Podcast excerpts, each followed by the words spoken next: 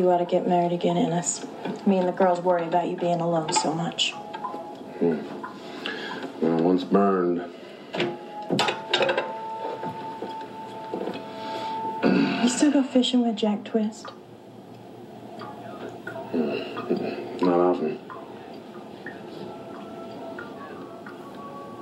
Oh, I used to wonder how come you never brought any trouts home. You always said you caught plenty, and you know how me and the girls like fish. So one night I got your creel case opened up before you went on one of your little trips. Price tag still on it after five years. And I tied a note to the end of the line. It said, Hello, Ennis, bring some fish home. Love, Alma. And then you come back looking all perky and said you caught a bunch of brownies and you ate them up. Do you remember? Looked in that case first chance I got, and there was my note still tied there. That line hadn't touched water in its life. It Mean nothing, Alma. Don't try and fool me no more, Ennis. I know what it means. Jack Twist.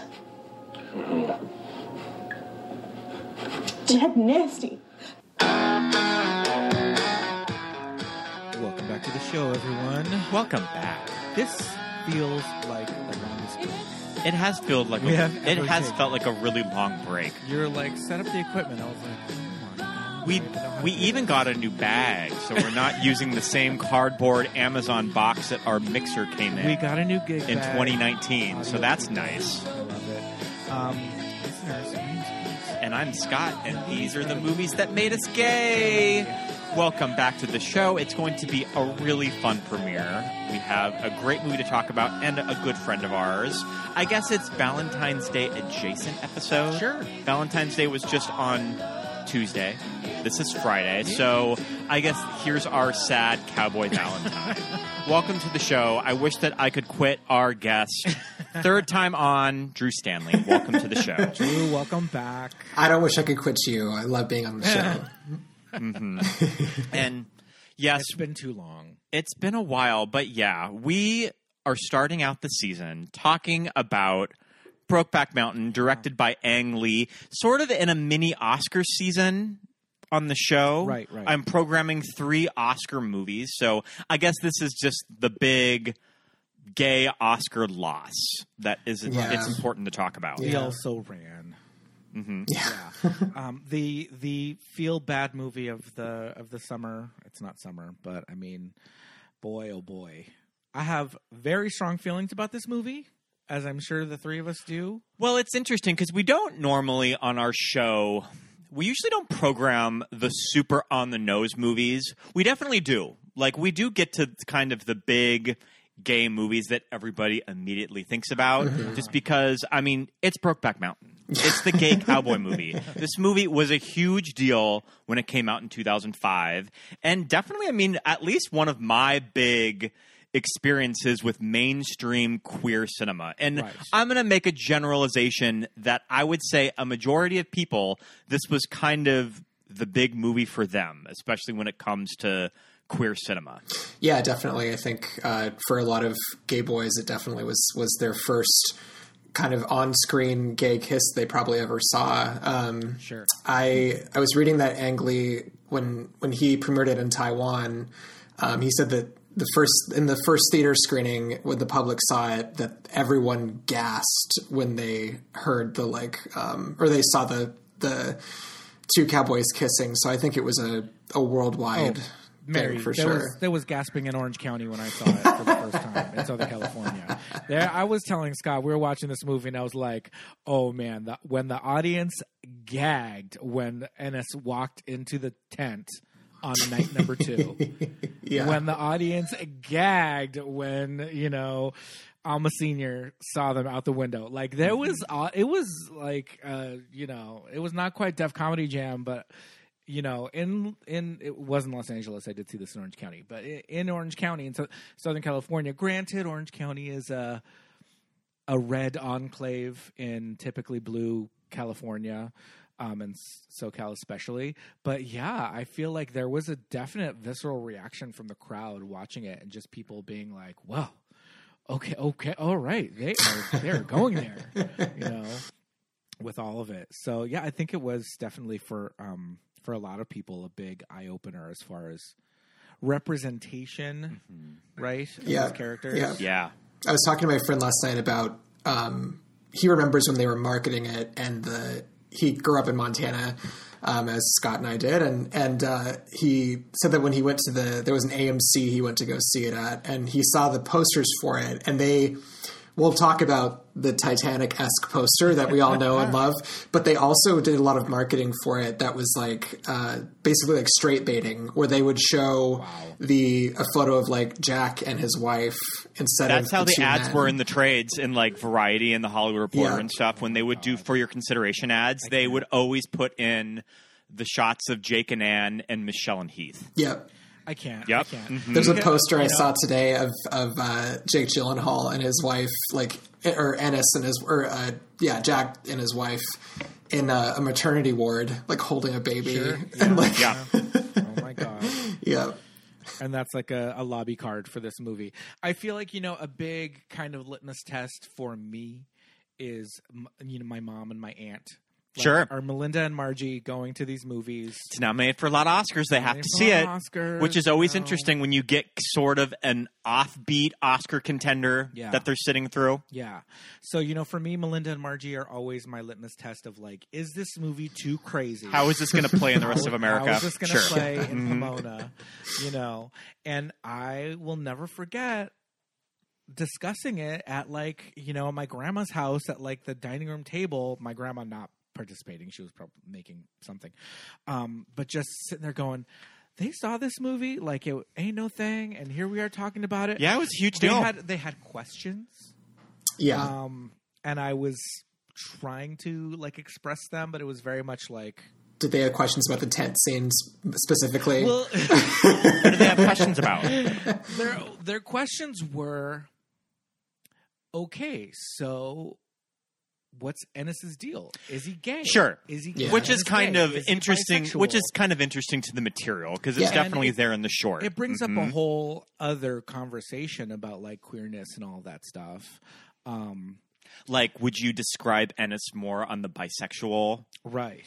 But it also brings up the Mhm. conversation of just like this is all they had, and this which Yeah. is a big theme of this movie is you Yeah. know every couple of months. First it was four years, and then we find out oh another another audible gag in the theater was when Annie, my girl Annie Hathaway, she's like doing her thing on her little ad machine, and he's like, "Oh, where's my jacket? I can't find my parka or whatever," and she's like, Anne's really good in that scene. She's really good. In that So scene. good, And She's giving him the whole song and dance about, well, why can't he come up here? You go over there all the time. And he's like, oh, well, his truck can't make it, whatever, like excuses.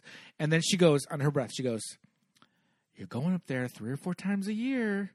And the audience went, yep. because you don't know. The the movie doesn't really illustrate the, the passage of time, and it gives you these little bits of information Yeah. of how much time has passed. And when she said, "At this point now, you're going up there three or four times a year," you're like, "Oh, girl, he's going up there like every three months." For sure, yeah. Now for these fishing and fucking trips, and you're just like, "Woo!" And I remember specifically the audience like, "Ah!" like they lost. it. I'm not sure when you I'm not sure when you actually figure out uh, the entire time span, but it, it ultimately they ended up having this this whole shindig happening for about 20 years in the story. Yeah, Yeah, yeah, Al- Alma Jr. is is 19 at the end of the movie. Yeah. and, you know. Um, so yeah, it's a, and that's another part of that question of like, well, you know, how is Ennis gay? And it's like, well, Ennis doesn't identify as this or that. These are just feelings he has and how he's, you know, expressing them. You know, we've got the time period, we've got social norms, all of that Mm-hmm. stuff. So it's like that's like I said, that's a whole other conversation that I'm not going to sit there and tell my mom like, well, Ennis Del Mar is a bisexual man. Yeah. he a, he's a six and a half on the Kinsey scale. You know? He's actually a, dem- a demisexual. Is actually what A demi- Yeah, there you yeah, yeah. there you go. But you know, it's just all these factors are like you know befalling him to just kind of like this is all I got. This is all we have is these mm-hmm. like quarterly, you know, trysts up here up here at Brokeback. But that's that's what's so heartbreaking about the movie at the end. Of Yeah, the movie. yeah. Well, me. before we get too into the story of Brokeback, let's we've we talked a little bit about it. So you saw this movie in Orange County. Let it let's get in our time machine and go to Mm. Yes. fall of 2005. Yes. which is a very different time than what we're living in now. Mm. But also, I was thinking there was a lot of kind of major studio movies that had sort of LGBT angles in them. And I was making a list today. So we got the obvious Brokeback, Capote, which was in Best Picture with Brokeback Mountain. Right. This is the year of Rent.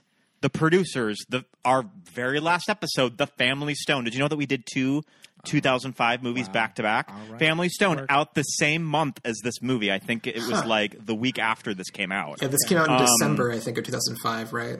Well, there you go. Yeah. Yeah, so I mean, it's kind of the LGBT, like the LGBTness was sort of seeping into mainstream pop culture.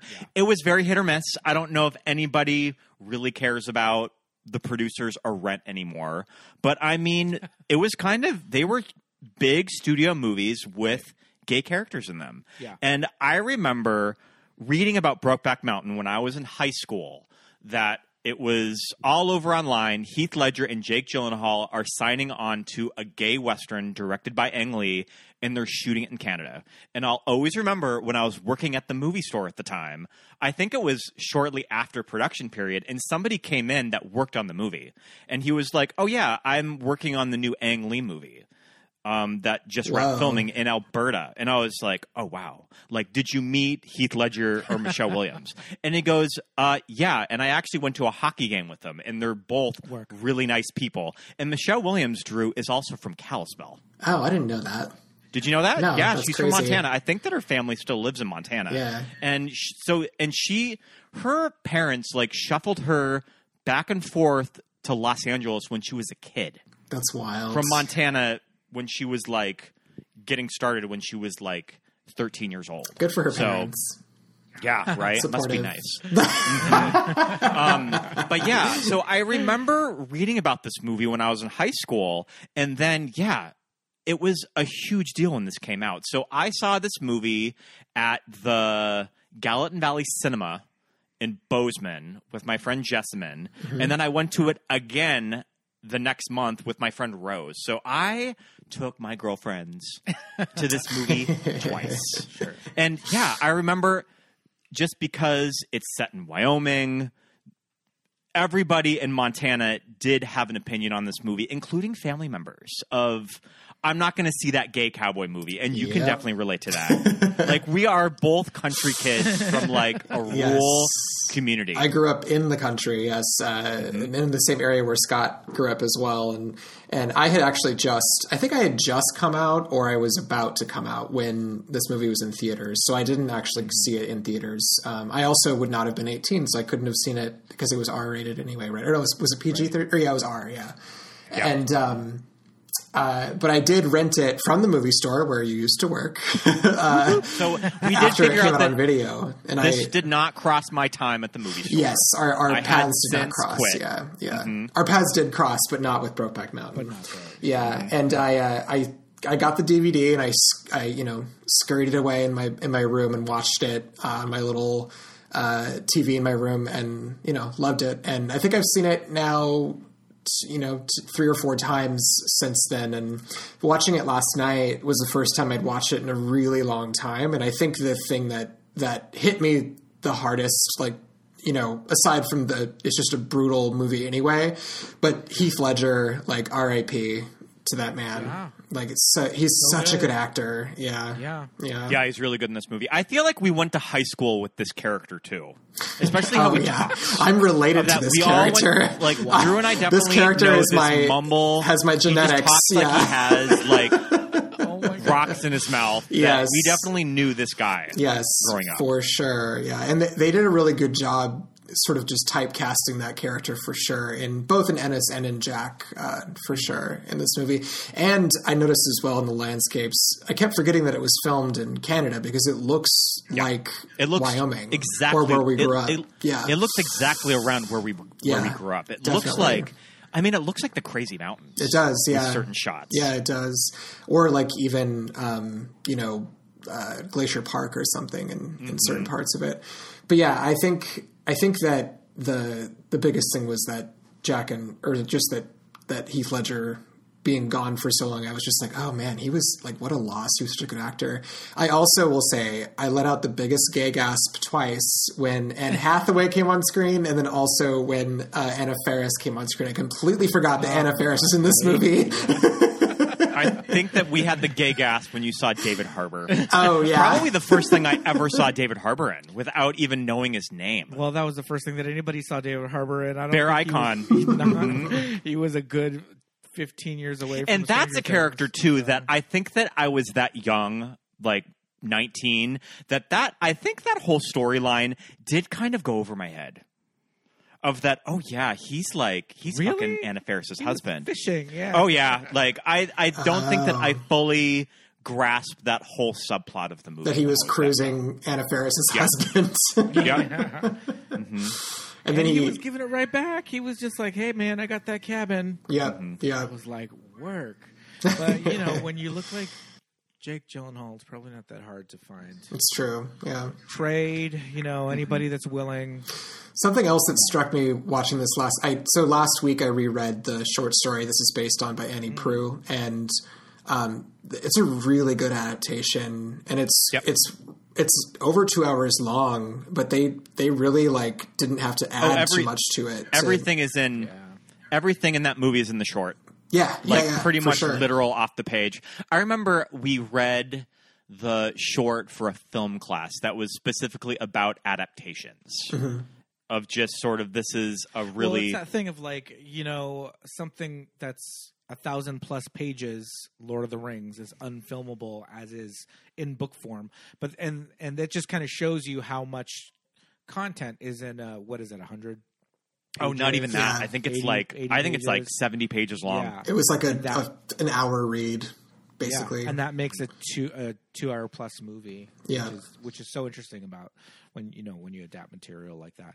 Um, I uh, went to Montana for the first time with Scott in 2013, but when I watched this movie, I thought that the landscapes reminded me of that little bit uh, when you're driving on the five and you're going to the Glendale Galleria. Um, just don't look at the uh, disgusting LA River to the right. Only look to the left and see. you know, right. the Hollywood Hills. It doesn't really look like. Not really though. Mhm. I was just trying to contribute. I was gonna say I'm trying to imagine where in LA that looks like and I can't think of it You know that bit of Griffith Park, but the Yeah. backside. You know. Yeah, it reminded me a lot of Brooklyn. Actually, when I watched it, it was just uncanny how much of Brooklyn it looks like for sure. Ennis and Alma's apartment. Yeah, yeah, Above- right, above the right, yeah, which would which would go for about thirty five hundred right now. yeah. Seriously, I was reading about the production history of this movie that this was being opted in the early 2000s and there was two major Hollywood directors were attached to this movie before Ang Lee got involved. The two are Gus Van Sant obviously. This seems like very on brand for Gus Van Sant. Yeah. And at the time, Matt Damon and Joaquin Phoenix were the ones No. being considered No. as these two roles. And I'm sure Ben's name was thrown in there somewhere. yeah, for sure. And Matt, I mm-hmm. think it was Matt Damon. He when Ang Lee approached him to be in the movie, he said something about how he's like, "Well, I've already done a gay role and I've already done a cowboy role. I can't do a gay cowboy role a role." And it's just like, okay, go away. And um, the other director that I thought was interesting was Joel Schumacher, Work. that was doing meetings on it. And I think that when he was involved, it was either uh, Ryan Phillippe or Josh Hartnett, but probably Colin Farrell. Because Okay. he kind right. of discovered Colin Farrell. Right. Did you know that? Thin blue line. Red Uh, line. Blue Tigerland. Tigerland. Yeah. Tigerland. So I yeah, mean, yeah. that would have been an interesting movie, and people don't really give Joel Schumacher a lot of credit that he's directed a lot of different types of movies. So why couldn't Brokeback Mountain fit in there somewhere? Sure. And then Ang Lee circled back to this movie, I think, around like 2003. Right. yeah. Mm-hmm. Um, I was uh, in 2005.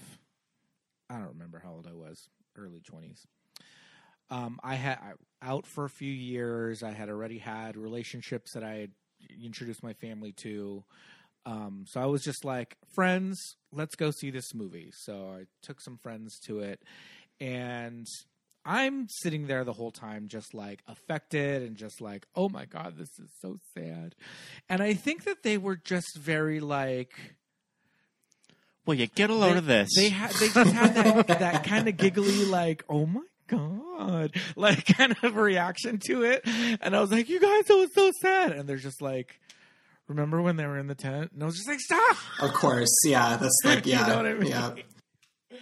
Um, but and I don't know if it was because we were young and you know they were you know mostly straight friends and they just you know they weren't confused by it but they were just like not you know like i was saying how my mom was just like so what so what's the deal? You know people want to like put labels on things and all of that. And you know we, we as gay people along with getting to choose our family we we get to just like kind of we go through that like period of like maybe the whole like no of course i'm not gay. Then it's like maybe i'm bi. Then it's like yes i'm gay. Then like after a while you're just like whatever who fucking cares? Like I thought, ah, bottom whatever verse Yeah, yeah. silver wolf blah blah blah. It's like i don't give a shit. When you get to a certain age you're just like you are into who you're into and based on circumstances like we said it's like this this movie starts out like we kind of touched on this movie goes through a roughly 20 year span mm-hmm. of these two characters. And it starts off in the mid 60s and it goes to like the early 80s right? Yeah, I think so. like crazy time for you know like being queer you know crazy time in american history a lot of like turmoil all that stuff. They're in like a very conservative part of the country all that.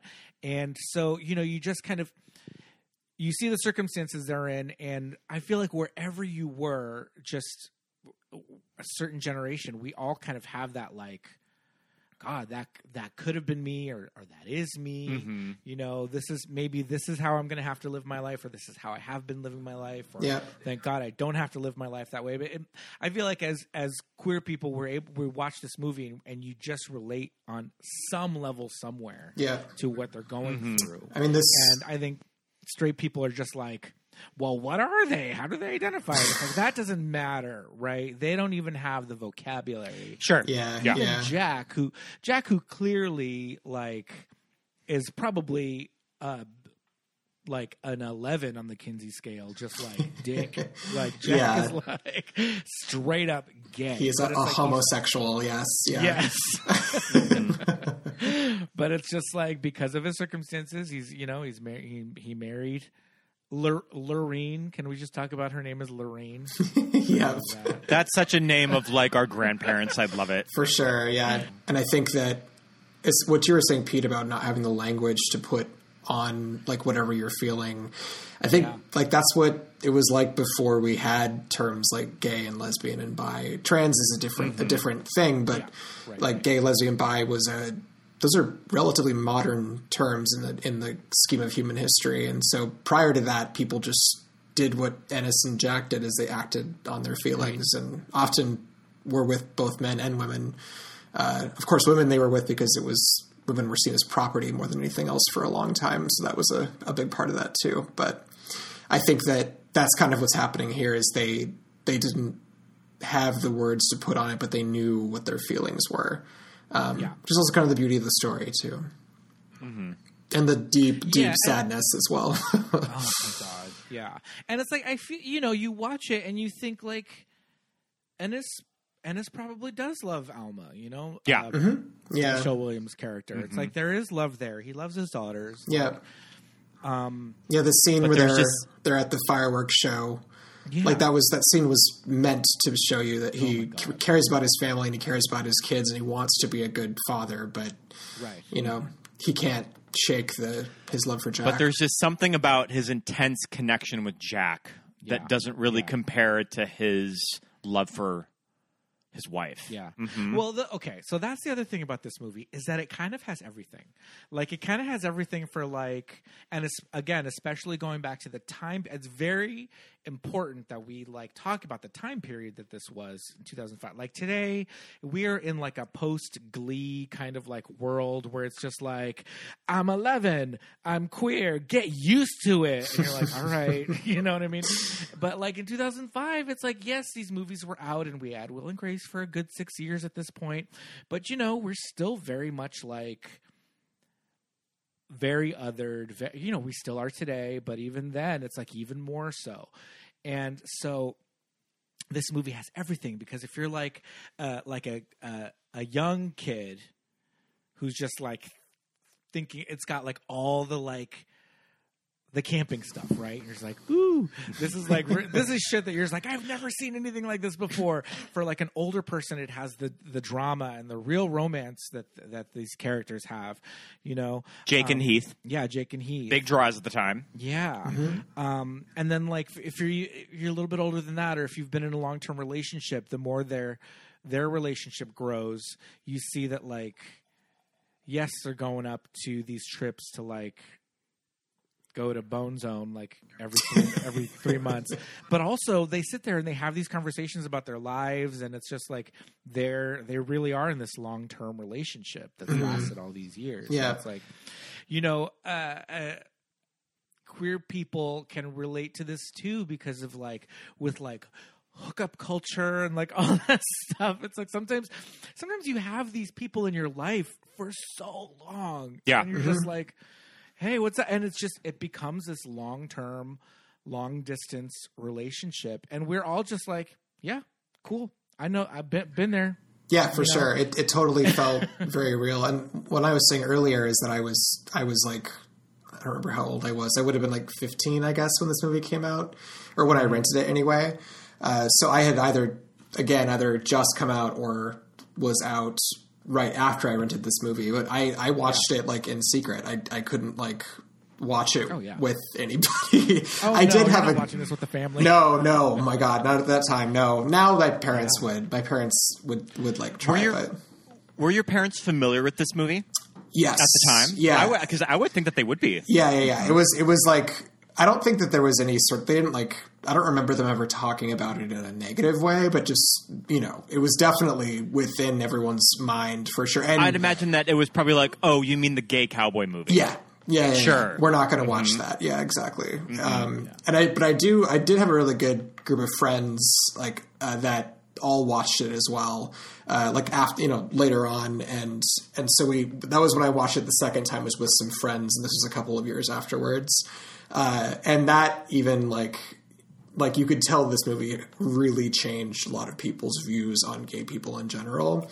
And it sort of spoke a language for a lot of people that that you know they needed to have that sort of interpreted for them as far as like the whole cowboy thing for sure. That they can exist anywhere and they do. And Yeah. you know i mean annie proulx when she got the idea for brokeback mountain she had been i think she said that she had been like in a bar somewhere out in the west. And um, saw a man watching men play pool and he like was only watching the men play pool and that was when it struck in her and she was like oh maybe there Yeah. could be like gay cowboys that that would fall in love and have a tryst for 20 years yeah yeah yeah I mean, especially when you think about just sort of we, where we're from. I mean, I think that both of our families have been in Montana for a while. And Forever. when you just kind of when you just kind of look at the LGBT experience, like, well, of course there were gay people back then, and Yeah. what would that have? What But it's- what would that experience have been but it's like? like, bitch, you think it's hard to find a gay person now?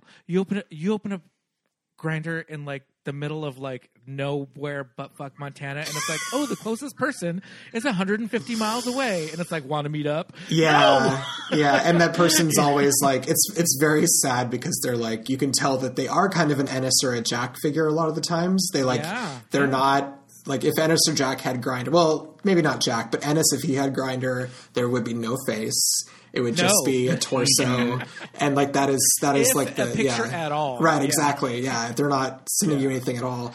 But yeah, if you open up Grindr in the middle of nowhere in Montana, like a lot of times Grindr will be like, "Oh, here's the nearest person to you," and it's like Minneapolis or Seattle. it's like I 13 find- hours away. No, when we go back to Montana, I find looking at scruff and stuff to be fascinating. It is when very I'm, fascinating. when I'm around Burgess County. Yeah, it is and very fascinating. Which I'm always kind of surprised of what random areas. It is kind of interesting to see where are those communities Yeah. when I go back Definitely. home and now. so and so we have the luxury of the internet to say somebody is 98 miles away do you want to hop in the car right now um but you just had to go off of like a look. you know what i'm saying Back then. yeah Mhm. like he's like like he said about the the pool players and all that stuff and you know and i remember specifically this the scene where uh jack tries to buy the drink for the rodeo clown I'd like to buy Jimbo here a beer.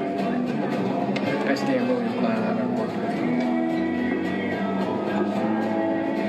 Thanks, cowboy. If I was let every rodeo hand I pulled the bull off would buy me liquor, I'd been an alcoholic long ago.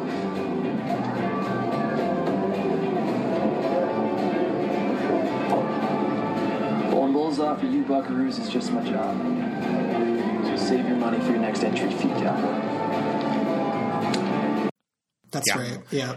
Yep. and and that's and that's that thing that's that age old question of like your aunt like how well how do you know you know what i Yeah, mean yeah, yeah, yeah. um and and it's that thing that you had to do with that when there when you are in a town with no gay bars Yeah. you know especially again going back to the the time period that this movie's in if this is a let's say it's the early 70s you know in in the northwest somewhere there's not going to be a gay bar in these towns well he's in texas now even worse you know Yeah. so um, it's that thing of how do you know? And he's just trying to be very like, oh, you're a rodeo clown, so I don't know, maybe, maybe.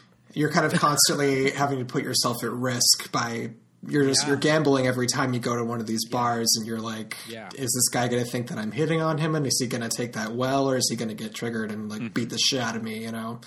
Um, and then you, or mean, you I- go to like find an actual sex worker, like he does in that one Yes. scene. He goes to the border and, and finds a sex worker because that's where you have your outlet a lot of the times. I think in those Yeah. days, Yeah, or even now. I mean, I I have memories of like being in my early twenties and just like most of my friends were from college were were straight, and so we would go out and I would go out with them to to these bars, and we're in Los Angeles in the early to mid two thousands in like the most hipstery of hipster bars, and I'm still just like.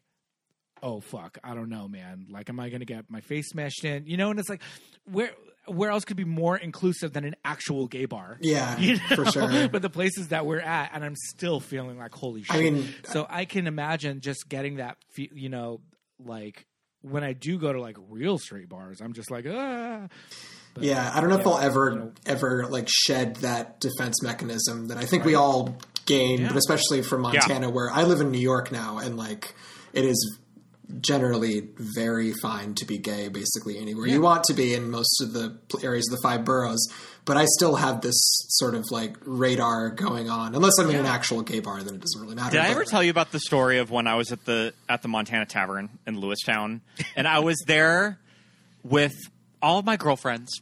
I think that our friend Rose was there. Uh, I think that Jamie was there.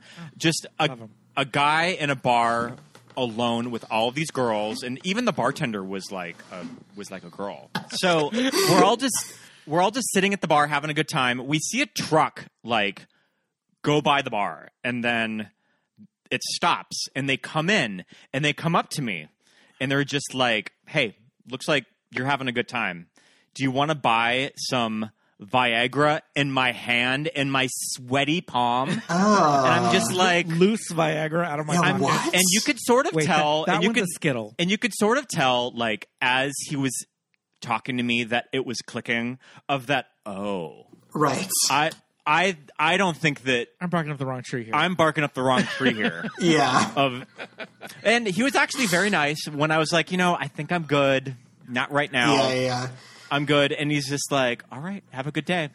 And then I was also and, and then I was just thinking of like this could have gone Yeah. many different directions. Yeah, bullet dodged. Yeah, for sure. And Yeah. hopefully and I'm glad that it went in the right direction. yeah, and also a, a unforgivable erection dodged as well because you didn't you didn't buy that Viagra. But also it's just like, what if I was straight? Of just like, all right, girls, like I gotta We got four hours. We got four Yeah. hours What the hell? from this from this loose Viagra tablet. It's also in like this Viagra gentleman's is hand. not illegal. Like you can just go Yeah. get it. Like why would you sell a loose Viagra in a you bar? still need a prescription, and men That's true. Are, are very that is there's a true. whole- yeah. there. There's that Hims and Roman and all that. There's a whole Uh-huh. like like cottage industry. well, of, actual like, Viagra is expensive. Well, that's what I'm saying. There's Yeah. this whole cottage industry of like, are you too embarrassed to go to the doctor to ask for dick pills? Right, right. And those same companies do stuff like the hair loss creams and, Mm-hmm. and anti-aging serums and stuff because they're too embarrassed to be like, is it gay to care about my appearance? Yes. Okay, so the opening scenes of this movie that Mm-hmm. Ennis and Jack meet being uh, sheep herders. I mean, they're just kind of doing cowboy work for farmers that just need to keep their sheep in one place. Has any of your family done anything like this? Because my dad has. yes. Yeah, yeah, yeah. Your dad Mm-hmm. absolutely has. Um, I believe that. Well, I, I think that also the crazy mountains around where we grew up. I think that they do have sheep farms like this, like up in the mountains. It's called. It, it's uh, the Sweetgrass Hills. Yeah, I could see You that. You see a lot of you see a lot of kind of sheep up there, and that's where these two meet. Yeah, uh, working for one Mr. Randy Quaid. Probably the last credible thing Right, Randy Quaid was right. ever in. I think he's really good in this movie. Yeah, he Oscar is. nominee Randy Quaid. Don't you forget that. Not for this movie, But for n- not for this movie. But yeah, he has an Oscar nomination. He plays a very, uh, a very good asshole for sure. yeah, I think he's Yeah, really good in this absolutely. movie. He is very But good. you know what? What this movie does, and um, I mean, attribute it to the the script, the actors. The, the, I'm down to the costuming. You know who these two characters Yes. are before they walk into Randy Quaid's trailer. Yeah, definitely. Yeah. Ennis Ennis has his brown paper bag with like food in it and like some clothes, and he's like not talking to anybody. Jack comes in in this shitty old truck, but like better clothes, right? Mm-hmm. Like Jack's outfits are always a little bit more put together, a little bit more like this is what a cowboy dress is like, right? I mean, this is what I'm getting as somebody who has no kind of like reference for this lifestyle. Oh, this Um, this I- scene definitely struck me as someone who does have this reference. Like, I it Yeah. is a spitting image of of someone you would see like at a gas station in in central Montana for sure. Yeah. At least which is then. crazy. Be, no, yeah, which is crazy because I feel like both of their looks are very like it doesn't look outdated or like Sure. or like oh this is from this this is clearly a 60s It's that like, classic movie. Wrangler style Like- that is timeless. both Yeah. of those mm-hmm. two in that first scene could walk into anywhere today in those exact outfits and it's like yeah Yeah, these are definitely, very- definitely. this is what you wear when you do those jobs I think that I even noticed that Jack's character wears Wranglers, and I think Ennis wears Levi's. oh If you're going to be that specific, all right. that that might not be the case in all of the movie, but I definitely noticed it Yeah. in certain scenes of the movie. yeah Interesting. I didn't notice that at all. Mm-hmm. I wonder if but like Jack there. is definitely more like um tr- attempting to be like more outwardly confident and like leaning on his truck and like, Also, just kind of classic cowboy. Jack Yeah, yeah Mm-hmm. and and Ennis is just like kind of like laborer day laborer just like migrant worker kind of like I'm not here to no make friends. frills. Yeah. Yeah. even even down to their hats. Kind of, Jack has the more traditional black cowboy hat, and then Ennis just kind of has a. It's kind of like a. up. It's kind of like a sheep herding hat. Yeah, yeah. Mm-hmm. And apparently, they're so this job that they take, uh, it's illegal. Like they're not supposed to be doing it because Yes. the sheep are being kept on. I think they said it was kept on like federal land, uh, Ah, and Yep. so that's why one of them needs to spend the night with the sheep exactly, yeah. they're Uh, not supposed to be there right, right. So that this Got this it. guy's hiring all these day laborers who are down on their luck, and they'll do really any work because it's illegal. They can't say anything. So sort of a wanting to they can do it do whatever they want with these day laborers, basically, uh, right or treat them how they want. and it, it's it's interesting because like even though kind of Jack has this outward appearance of being a little bit more confident and maybe having a little bit more money, he when we what we find out later on is that he does not have any money. you know, he's just as down on his luck as Ennis. Really, like Ennis has no family. His parents are gone. His caretaker, his older siblings are just like, "We're married now, and you're of age, so go get the fuck out of here. Go make your own living." And and what we find out about Jack is that his parents don't really have a lot. You know, they have a ranch, and that's about it. You know, he wanted to go and, and ride horses and in um and rodeo and all that, but you know, it's like like you said, if if you're taking this job, this is pretty much you need anything. Yeah, you're desperate. Yeah, for sure. by. Yeah. yeah. Um, and so they do have that kind of in common, but Jack being a little bit more boisterous and being a little bit more like we were saying earlier, or like I was saying earlier, a little bit more like outwardly like straight up gay. Um, he kind of, you know, he's he sees Ennis, maybe takes a liking to him at the very beginning, and is just like, all right, I'm going to use this summer, and I'm going to make any excuse to fucking He makes the first moves. yeah, He does. He introduces himself first and sort of is Mm-hmm. the yeah. He's the more outgoing one for sure. yeah. He's the one who's also But more emotional. Oh yeah, absolutely. But you see these little things of him like complaining a little bit more about having to sleep with a sheep, and it's like he's trying to be able to stay at camp with Ennis, but it backfires the first time because Ennis is like, "Okay, you don't want to go sleep with a sheep? I'll go do it." Yeah. you know, and he's like, "Fuck, well, that backfired." you know? I'm not here to make friends. Yeah. yeah, yeah. So they're every night, you know, they're like they're having their little sad can of beans like dinner and like drinking this whiskey and I'm going, How much how much the fuck whiskey did Jack bring on this Well, I mean, the- And Yeah. Scott was like, The oh, Chilean, no, they're, the they're ordering Chilean it. Yeah. sheep hoarders or That's herders are right, just that's giving right. them They're, bottles. they're Yep. ordering it with Mhm. the rest of their food. Of their They're- supplies. Yeah. Yeah. They're throwing in Yeah. whiskey there. and too. it takes a while for us to get to the actual love interest part of it. I mean, you can Yes. you can see it building up, but they really sort of, and not in a bad way. They really kind of drag it out a little bit to build up that tension for sure. Man, you could really feel on that night where how cold it is. Ennis gets in the tent with them because when like I would go camping with a ki- when I was a kid, and you would wake up at like three in the morning, and it would be like thirty degrees in the So summer or something. Oh my God. And it was just so cold. yeah. So yeah, And it was I've definitely snowing, been there. I think at that mm-hmm. point too in this movie. So like it's it's definitely below freezing while they're laying in this tent, and yeah, and that's the that's what br- the snow is what brings them together finally. You know, sometimes you just need that body heat. like literally, you that shot- it. Yeah, that shot of Jake grabbing Heath's hand and putting it on his Over 'em. crotch. Yeah, so good. Mhm.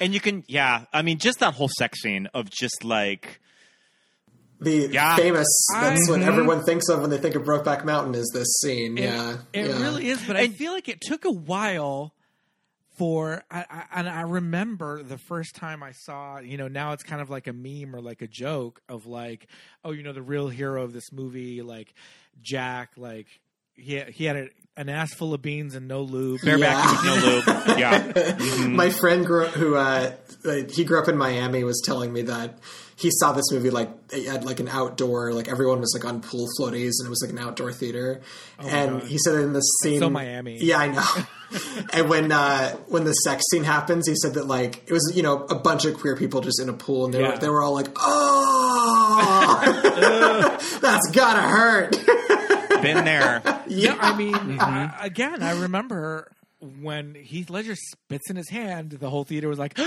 yeah yeah "Oh." But you know what? I think that people misremember the scene being more graphic, Graphic. because it really isn't. It's not, yeah, yeah. It's it's mm-hmm. definitely, and in, I think intentionally so. It's very much not passionate. It is, it is like they're Right. they're having like, or at least Ennis is having like angry coming to terms with myself sex, and Yeah. Jack is finally getting what he's been pining for this entire time, and it's it's a painful, probably I imagine not great experience. Like either. for anybody involved, but then we get more scenes like this that are much more like they're very very romantic and very sweet after this for sure Yeah. yeah, including Great shot. oh yeah go ahead I was gonna say great shot of uh, when they go back up on on the ridge and he sees the dead uh, He Sheep? sees the dead sheep. Yeah, Yeah. yeah, And then there's that shot of them looking over like the landscape Mm-hmm. and just how that shot's like framed. This movie has like beautiful camera work. This is a really Mexican does. cinematographer. This is Rod, uh, this is shot by Rodrigo Prieto, and he is a Mexican DP, and he works with Scorsese a lot. And just Huh. how that shot is framed is so beautiful. yeah. The shots. Because they're, they're just sort of both looking out onto this beautiful but very lonely landscape. really really good um, like tons of wide massive establishing shots that are done really really well in this movie yeah like at the very beginning see- the that uh, the shot of the semi i think is driving down the highway and it's just surrounded by nothing for miles this is really really good yeah Yeah. Seeing this movie in the theater, you really get that sense of just like, and I think they were trying to show just like that whole big sky kind of quote unquote you know, feeling. And They it- just and programmed worked this at the really New well. Beverly, and we missed it. Oh, did they? I had to work that day, so I couldn't go see it. Yeah. Mhm. Um, but yeah, I think that that that you know, s- s- setting everything up, finally, you know, having that one scene in the tent that first night, and then you know, there's a very um intentional scene of you know Ennis getting his his horse ready and Jack's walking towards him and he like pulls out his like shotgun and is like checking it puts it away and you're just like ah. But you know like I said it's that it's the scene that it's the next night and they're like packing up and Jack goes in the tent and Ennis is sitting there and he's just you're like okay what's gonna happen and he gets up and walks in the tent and everybody in the theater was like ah yeah you're not sure what's going to happen. I mean, we know what's going to happen. It's a movie. They're on the poster, but yeah and then we almost get like a slow montage of these scenes of them being being together you know in, in the wilderness uh, and then eventually they get caught but they don't know that yet by the by the Randy Quaid. Randy Quaid, yeah. He's in his binoculars and he's up in the trees and he's just, he's not happy about it. And we get the famous quote when when he when they come back to the office to get more work, he's just like we weren't paying you boys to let the dogs wash the sheep while you were up there stemming the rose. It's so That needs to be a that needs to be a quote that I need to work into my everyday I was like, conversation. I what know. the hell did he say? Stemming the rose. That's also in the story And- too. Like she wrote mm-hmm. that in. Yeah, yeah, and just in that Randy Quaid delivery, it's so good. Mm-hmm. it's mm-hmm. very good. Oh my god! And you know me, uh, City Mouse. I'm just like, but what is the point of them take? I thought I'm thinking this is City Slickers. Like they're taking it's a cattle drive. They're taking them from point A to point B, oh, and I'm like, why is Randy Quaid? No, they're just, just keep, go- he could they're just just keeping go. him one space. He could just Yeah. go and like a day trip and be and be back to his trailer by lunch. Like, where are they? I'm, I'm not getting it. I'm like, this is making zero sense to me. Um, and yeah, Scott's explaining it. He's like, "Oh no, they're just putting them on the side of the mountain for bloody bloop." And I'm just like, "All right, I, whatever. It Yeah. doesn't matter." We we get the great screwball antics of the um the other sheep that get mixed in. Love it. I love right. seeing I love seeing Jake manhandle that sheep.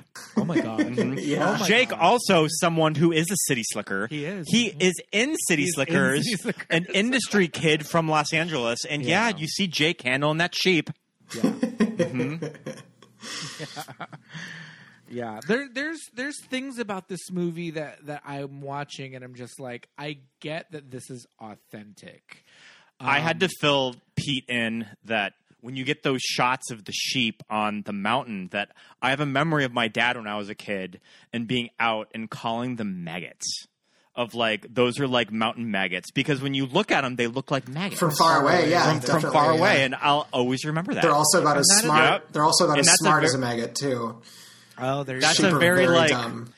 that is a very Pete Youngbauer. That's a very Pete expression. Youngbauer expression. I mean, Yep. Your dad has a lot of colorful. he has he has a lot of like old old cowboy terms like that. Yeah. Um, when he's when they mention roughneck, that's something that my dad would say. Well, a roughneck is Yeah. an oil rigger. Yeah, somebody that works on an oil rig, Right, Or right. like a, I learned that in like the Armageddon. in like the oil fields. Sure. I learned it from Armageddon, like you, where You're supposed to learn Mm-hmm. that. when you're in LA City Slicker, you learn it from yeah. Armageddon. Yeah, yeah. And I'll also remember being up in the mountains with my dad, and we would be looking for mountain goats in the crazy mountains. And he said, "You got to put on your mountain goat eyes." Sure. because like when you're just looking at the mountain you can't really see them but then you have to just look closer right. and you can see them because they blend. You got to put on your mountain Yeah. goat eyes Yeah. yeah, my dad slash my grandpa also had had lots of those sayings too, like older than the hills and twice as dusty. That's what my dad always says. Is it about himself? Yeah, love it. Ennis said something that I was like, "Oh my god, that sounds like something your dad would say." And I forgot. Oh, 40 winks.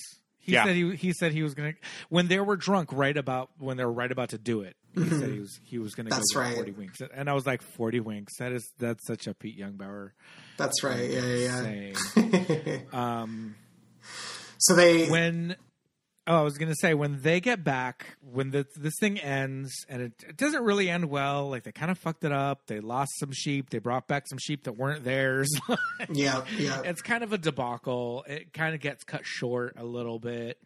Um, and again, I think they really kind of show you that Jack is he's more aware of what's going on and he's really trying to orchestrate things and like he was more pissed off when it ended not because he's losing money but because he's losing time with this guy that Yeah. clearly found you know something. Um ennis is probably pissed that he's losing he's losing money on some lost weeks.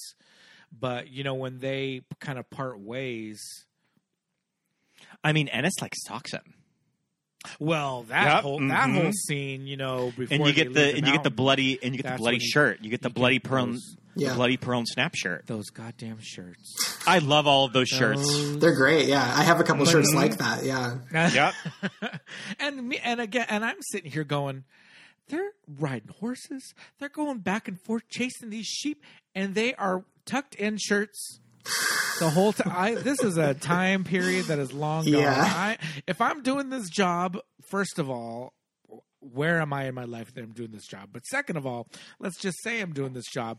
Can i just wear some shorts and like a t-shirt like a cut no sleeves like baseball cap? I don't know. Yeah. it's a whole different culture but i could not imagine a long sleeve button down with the sleeves rolled down buttoned and tucked in the whole and cowboy boots i was gonna say i have cowboy boots that i wear for fashion but i couldn't even imagine using them to wearing No. them to To do work. hard labor they're not There's comfortable. Yeah, there's scenes where there's a, a campfire and Jake puts his whole ass, entire ass boots in the fire. yeah. He's And drunk. like, yeah, Is that real? Is he drunk? Is that something that real cowboys are like? He's fucking up those boots. yeah, yeah. I'd like to find out what real cowboy people have to say about that whole situation. But he's clearly drunk. yeah. Um, but you know, not only does Ennis beat the shit out of Jack, well, they both bloody each other up, and the shirts are both all bloodied. But then when they get back and they are leaving town because it's over, and Ennis Heath Ledger beats the living shit out of that wall. I'm just Yeah. like, oh my god, yells at the guy walking next to him yeah, He's like about to puke because he yeah. he like is so just that dry heaving. Oh, yeah yeah. yeah. And I think this is The, the, way same he scene. hits that wall. Yeah, I think he These are actually strong emotions I was Yeah. reading that he broke his hand or hurt his hand Oh. in that scene. Yeah, yeah. 'Cause I Um, was like, that does not look like a fake, like rubber, like breakaway wall. That looks that looks real. Yeah, for sure. I think this is the same scene we get where um, Jake is driving away and he's like sobbing in the in the truck. It's so sad. Yeah, And there's that shot of Yeah. Ennis in the, the rear in the mirror. rearview mirror uh-huh. yeah. Oh, Yeah. so good. Um, And then I think we kind of fast forward after that to where yeah, this is where the timeline starts should speeding we up. You know? discuss the domestic portions of this movie I'd So- like Yeah. to talk about Annie and and Michelle. So we should probably start with Michelle. They're doing some heavy lifting here. yeah, Um, for sure. both- in of them. very hard roles of the movie that everyone, of course, loves to talk about Jake and Heath. But these two actresses are doing some pretty good work in this movie. Definitely. Yeah, yeah. Mm-hmm. Got Michelle an Oscar nomination, her first Oscar nomination. Oh, okay. Yep. Her first of five, four, five. Okay, let me see. We I got think this one's five. we got Brokeback, we got Blue Valentine. We got- I think it's like I think it's four. Oh, okay. No, I think- Fabelmans is four. I no, think I, Fabelman's I is think five. Fabelman's is five. I think Fabelman's Yep. is 5 Uh, we'll just we'll leave it at that. We'll put a pin in that. My Montana sis, Michelle you're good Montana Judy. Pete always gives me shit that like whenever Michelle Williams is mentioned in any in any conversation, I always chime in. She's from Montana? She's from Yeah. Montana. Little Yeah. known fact, except for now. She's from Montana, yeah. I mean, we don't get a lot of people from Montana, so we have to like treasure This those true. moments. It's like Michelle Williams and like Gary Cooper Oh. and David Lynch. Yeah, David, Lynch, is from Montana. Missoula. Yep, that's right. Yep. Yep. um, when they first cut to her, Walton's ass little house on the prairie, little tiny house on the edge of town. I'm just like, bitch. Two kids. Two, well, Yeah. first of all, they already have two babies. They she is just like, what? What did they do specifically that I was like, why are they doing that? Oh, washboard in the sink. yes, that's right. Yeah. Wash. Which, she is- especially in the at this time in the '60s, like you would think that you would have maybe moved on to something else. But I guess maybe what that's just how poor they are that a washing machine. Yeah, I think they're just- this house is just too expensive. He's like not making enough money. She's working at a grocery store, and then they have two kids, and they have another one. I think along, or they haven't. She hasn't gotten pregnant with the third one yet, but she will eventually. Yeah, yeah. one of my kind of big takeaways when revisiting this movie now that I've lived a life that thank God that I never put any woman through this experience. Right? Oh yeah, I feel bad for both of them. I, I thought Both- about that a lot. Like I, I feel bad for both of them. Yeah. when I first watched this, I like you said, Scott, I was so young that I didn't really consider it. But now, like, I have so much empathy for both of them. I, I like she obviously treats Ennis incorrectly. I think when she finds out that he is having an affair, and I think she does it in a shitty way because she it's it's from from a place of homophobia for sure. But like he also is being an asshole, like and Right, and right. and ultimately kind of a coward. Uh, even though Yeah. in this time period, you know, you can't blame someone for not coming out and not wanting to do that, but like he did, yeah he didn't need to come out, but he could leave her. yeah, exactly. You know, just and not like, not, "Nah, put her have another this." kid. Like that Yeah. that scene where they like are having sex or they're about to and she's like I don't want to have another kid and he just like Yeah. he like rolls over and they just turn the lights off like that's so her for brutal. Yeah. Yeah. Yeah. Like this there's so many complex I guess uh uh emotions in this because he like you feel bad for him but like he just he's just doing all this the wrong way for sure. Right, right. Yeah. when you know that first time that he gets the postcard from Jack. So he so he gets the postcard and he's like, "Oh, fuck yes, this is happening," you know. And like I love how you know, we kind of get set up early on that Ennis doesn't talk a lot. You know, when he gives his little he gives his little speech about his family life and it's a sad story and Jack's got a smile on his face and he's like that's the most you talked like all summer um so when Ennis is waiting for Jack he's like sitting by the window right Yeah. with like a beer in his hand and like he's sitting by the window looking and all that stuff Yeah. and like okay I forgot that she catches them out the window and I was like bitch she does not catch them this early. And Scott's like oh yeah she Oh, yeah, she does. this early. Day one. Yep. bitch is onto them. And i'm just like she kept that under her hat this whole time. In uh, in the short story, they are like making out next to the front door, and she opens Oh the she opens the door a crack and sees them, and it's just like Yeah. on the other side of the door from them. Oh, bitch. just being like, oh my god, like yeah, what the fuck she has zero words for what is going on she's just like what the fuck am i seeing yeah, now? yeah. Because again, there's no language for this. Like it's No, it's yeah. uh, you know like there's. She, I mean, there is, but it's all bad. Like she, you know, there's there's Right. only bad things can come from this, is what she's thinking Yeah. for sure. yeah yeah yeah, yeah. Which is also like you can't blame her because Yeah. like Yeah. this She's not world- wrong. Yeah, Yeah. right, exactly. Yeah, Yeah. Um, it's it's interesting that they both have these kind of hardships that they go through, and like Ennis is uh, a lot of it is just kind of centered around you know their income level and their like their poverty level and and all that and um well, Jack does a lot better for himself and his family financially. but he's not any happier Right. once he does marry into that. Right, right. Yeah.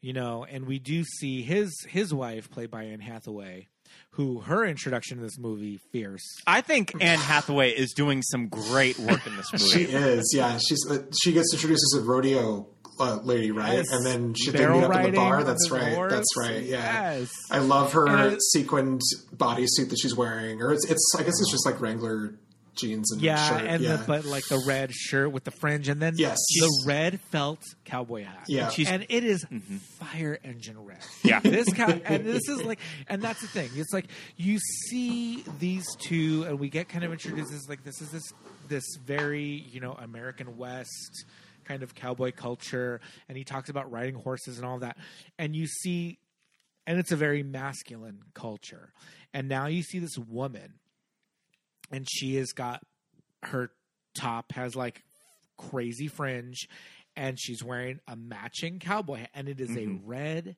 felt cowboy hat and it's just like yeah this culture not it's not just a, ma- it is a very masculine culture but it like there's shit for like like these women that ride these Yeah. horses and Doing barrel racing. doing the barrel racing Yep.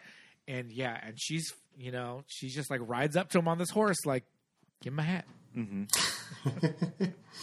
yeah. and they I mean, and You see those know, boobies You see those. of Anne That's Hathaway. right. I mean, Yeah. good for her. I mean, Yeah. she Anne at this time would have been coming off of like the Princess Princess, Diaries 2. So, all right, all right, you better work, girl. Mm-hmm. You're making a movie with Ang Lee Yeah. and you get and you get to show a little bit of your boobs. Love Yeah, we haven't we haven't even gotten Devil Wears Prada yet. Yeah. Right? Mm-hmm. Yeah, yeah. Yeah. I think that I read a story that they did a 10 year retrospect on this movie, and Ang Lee talked about meeting Anne with casting, and they did it on the studio lot, and she was making the Princess Diaries too. Oh, wow. So she met with Ang in full princess drag. of, like, I'm going to sit down and talk about Princess of why Genovia. I want this role. She came straight from Genovia. and she is dressed like the princess from from Genovia. Okay. That's amazing. Work. It's probably what it's probably what inspired him to put her into the outfit she was wearing in this movie is that because it's just like so over the top. Yes. And her platinum blonde, Oh, I love her wigs in this movie. yeah, yeah. fucking uh, cotton candy ass platinum blonde wigs. But you know, Michelle got the Oscar nomination because clearly she has the big Jack Nasty scene. Mm-hmm. That was the scene that mm-hmm. everybody was talking about at the time. Yeah. But you know what? I think Annie On the has some really great mo- moments of when she's at when she's in the office and she's at her adding machine mm-hmm. and she's like, "You always you like wh- why do you why do you always have to like go all the way up to like Wyoming. Wyoming to visit him while he could, while he could just come down here. I think there's just something about that delivery with Anne that is just so good. Yeah. Yeah. How much does she know? How much is she willing to compartmentalize Mm-hmm. for this life that she's built, this family that she's built with this man? You know, Yeah, and I- she has had to put. She has had to for her father hates. Oh, he's such an asshole. Oh my The father is this huge son of a bitch. Yeah. You know, But but I, I- see this actor in things. Yeah, I'm like, he's in a lot of stuff." That guy. Fuck that guy. He was mean to Jakey. But you know what? But Yeah. what I like about the relationship, though, is that you get the big Thanksgiving scene. Yeah. Which what's up with like Ang Lee and Americana Thanks- Thanksgiving yeah. movies? Uh, anyways, um, this and the ice storm, and there's even like an ice storm reference in this movie. Did you catch that? I did not. when they're when he's asking about his his jacket, and she says that you last had it for that big ice storm. Oh. Anyways, but when he says, "Sit down, you old son of a bitch," and I kind of and I love that Anne has that Yeah, smile on her She face. smiles. Yeah. I said, like, Yeah, all she smiles, yep, yeah. hmm like this is our house, I think and like she gives her son like that look. I think she. I think what like what you said, Pete. I think that she definitely is sort of onto him a little bit. Like I, I get that drift in this movie that Yeah. she she like is just sort of keeping her head down, but she knows that there's something going on, especially between her and Jack, or, but or between uh, Jack and Ennis. But she just doesn't know what it is. But yeah, I love that scene when when he tells her to, tells him to sit down, you old son of a bitch, and she just kind of has this smirk, but she's looking at the table still. It's like, oh, it's so Yeah. good. Yeah. Yeah. When I mean, this is later on, but when she does have her phone call with Ennis, I mean, that was the scene where I was like, Yeah. "Bitch, Anne Hathaway, you better fucking work." and it's all done in that. It's all done in that tight close up too. extreme Mhm. close up of her like cigarette mouth. Um, and she's telling Ennis this story, and it's like she's told this story how many times at this point to everybody in her life. Yep. This is what happened to my husband, hmm but she knows what happened to him. You know what I mean? It's like she knows what happened, but this is a story that she's telling everyone, and this is a story that she's telling Ennis. This man that she's like, oh, I, I know you, like I've heard about you, And I'm sure that she's like, you can you can read between the lines. yes, Mhm. Yeah, yeah, in the story. yeah. I think we also are.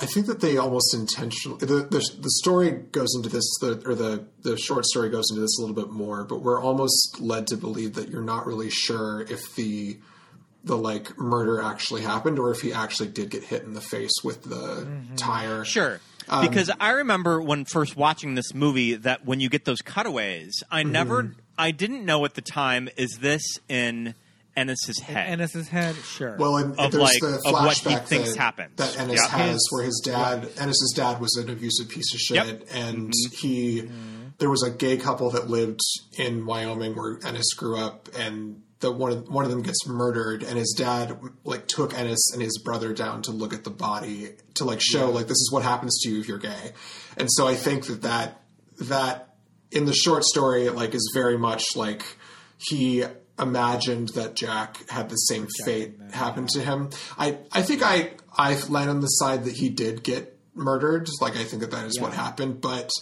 it intentionally is sort of meant yeah like like you said scott like it's meant to be like this might all just be in jack's head because he has no or ennis's head because he has no way of knowing yeah yeah, like his relationship with David Harbour got so obvious that everyone in town knew yeah what was going on. and that's why Mm-hmm. Ennis was always so combative about Jack's idea, which was a good idea that he had 15 years Yeah. ago. yeah to You move know, to the Jack ranch gave him this. yeah Yeah. he gave him this idea so long ago.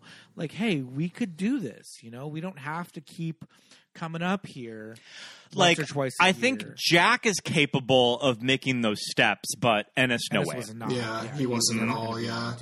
he And too he had that fear in the back of his head his entire life because, like you said, of what his dad had shown him. yeah you know, and so God, that was that always scene there. is just like this could never work. You know, it could never work because we will always get found out. Yeah. you know? Um, What got me on this viewing is the later scenes with Jake and uh, what gets me is the later half of Jake and Heath scenes together. That these are two actors in their Yes. early to mid twenties, Yes. and yeah, they look like men in their forties. yeah for sure especially and Heath that ledger you yeah. get Yeah, this they did a really whole entire life led between this two, and you can tell Jack is like, I can't do it anymore. yeah Like, I cannot keep driving 400 miles to have our fucking fishing trips Yeah. Yeah. for these high altitude fucks. I love that line. yeah High altitude fucks that like I can't do anymore. Yeah. Like We I've fix I've this. given us the We option that we now. can Yeah. make this work, Yeah. and you're just not doing it. Well, I think what finally breaks him is he goes to meet up with him, and he goes to to Ennis's house, and Ennis is Mm. After with his daughters. divorce. Ah. Yeah, and makes him go home, and it's like he just drove up to you from Texas to Wyoming. Yeah. And you're turn, Yeah. making him turn back around again. And so then you find out, or Ennis finds out via the phone call that, that he also had a had another boyfriend. I think, right? Like Yeah. that he Well, was. isn't it? Isn't it David Harbour? Well, he said he tells he tells Ennis on the when they get into the very last fight in the "I wish I could quit you." He tells him that he's seeing a woman. Yeah. Oh, that's right. and right. I took That's it right. that He tells and him I- that he's seeing a woman, but is but again, it's that is he talking about House Bunny? I well, that's the question. Is he talking about first of all, is he talking about Anna Faris? Second of all, is he really having an affair with Anna Faris? Or is That's what actually That's fucking, what that's what confused me when I was nineteen. Actually Yeah. fucking David Harbour Mhm. and just saying I'm having an affair with this woman because Yeah. he can't tell Ennis that I'm having uh, that I'm having an affair with another man because that would be even worse. Yeah, yeah. Because that would really be cheating on Ennis. Right, right. Like yeah. yes, we both have our wives, whatever. I have somebody else on the side, but it's a woman. And Ennis laughs. He's Mm-hmm. like, oh, oh, all right, okay, like you you got you got a girl, all right, whatever. You're like, and again, at the, when we do have that great phone conversation between Anne Hathaway and Heath Ledger, she says that when Jack dies, he was 39, only Yeah. 39 years old. That's right. Yeah. and maybe Ennis is a couple of years. Who knows? We don't know what their age difference is. When when when Kate Mara comes over and she's like, "I'm engaged," and he's like, "You're 19," and she's like, "I'm engaged." I'm like, "Is he 70?" Well, also he is walking around, like but he also- needs a goddamn walker. Like very different like, time. "Arr." We're just men, especially This is true. People did Yeah. old, just yeah. aged very differently. That and that's what I was saying is that these two young actors, Yeah. they do kind of transform into It these works. characters, It and works. that's They what do. I think would be really hard because it's one thing to be playing gay, and especially at that time of that, would it have been a career killer? I don't know. I was watching an interview with Jake Gyllenhaal on Stern, and Stern asked him that of that, like, what kind of things were going through your mind, and he answered him like, well, when it's Ang Lee. You don't really give it a lot of thought. Like you just you want to do it You do. because Yeah, yeah. it's incredible material. But I think that the real hard part is really selling that you're 40 years old when you're 23 years old. Right. And They that gave- kind of stuff is They gave. Jake a little fatty suit. He's got a little belly. That's right. the He does have Thanksgiving- Billy. the yeah. Thanksgiving scene right. is they got give belly. they give He's Heath the some like uh some some old age makeup a Crow's- bit. So they Crow's give. so they yeah. give the, the the crow's feet is really good. It's a it's a stippling effect. It's a stipple effect. I learned that on Oh. Face Off or one of those one of those like special effects makeup shows. You like crinkle your face to make the wrinkles, and then they like put the makeup in there, so it's like goes Sure. with your actual Gotcha. creases. That makes sense. So it's not an appliance. It's not like a heavy piece of latex that they're putting over your face. Yeah. They're literally putting makeup in the natural creases in Mm-hmm. your face and they're building on that. And so that's why Heath so it doesn't quite look like they're doing like the drag race. I'm gonna I'm gonna make myself look old. yeah, or like the yeah, or Yep. the Lady Mm-hmm. Gaga like pointy cheeks. Like it's it's uh it's a very it's a it's a more subtle uh, makeup effect. And that's that's why he looks like 50. Right. You know, yeah. and he's like 28. They did do a good job of making them look like they'd aged 20 years for sure from the beginning of the movie. and but that's the thing that you know those those scenes where you know where Jack is just like he's just at the end of his fucking rope. And the, the, what's unfortunate is that at the time, I wish I could quit you. Kind of became this like punchline, Yeah. kind of like yep. Gay cowboy movie. Yeah. Jack Yeah. Nasty. I wish You I could quit what I you. Yeah. Mm-hmm. And you know, when you watch the scene, Ennis is talking about like, oh, you know, when we were young and we would come up to the mountains, I would just quit a job. Yeah. I would just quit. He has adult responsibilities But now. He I can't, do it. I can't quit this job to come and see you. And and and the whole thing, the whole thing is they used to see each other every couple of months. You know, let's say every three months, and now it's twice a year. And Jack is like, "Fuck this! Yeah. Like, I'm not going to see you for six months, dude. Like, fuck that shit." And he's like, "I can't just quit." My job, you can't just quit your job now. And it's like, Well, I wish I, you know what? I just wish I could quit this whole fucking thing, right? Yeah. and there's a little bit of a lag in the dialogue between where Heath says, "I would just quit," and he says, "Well, I wish you know what? I wish I could just fucking quit you." You have no idea how bad it gets.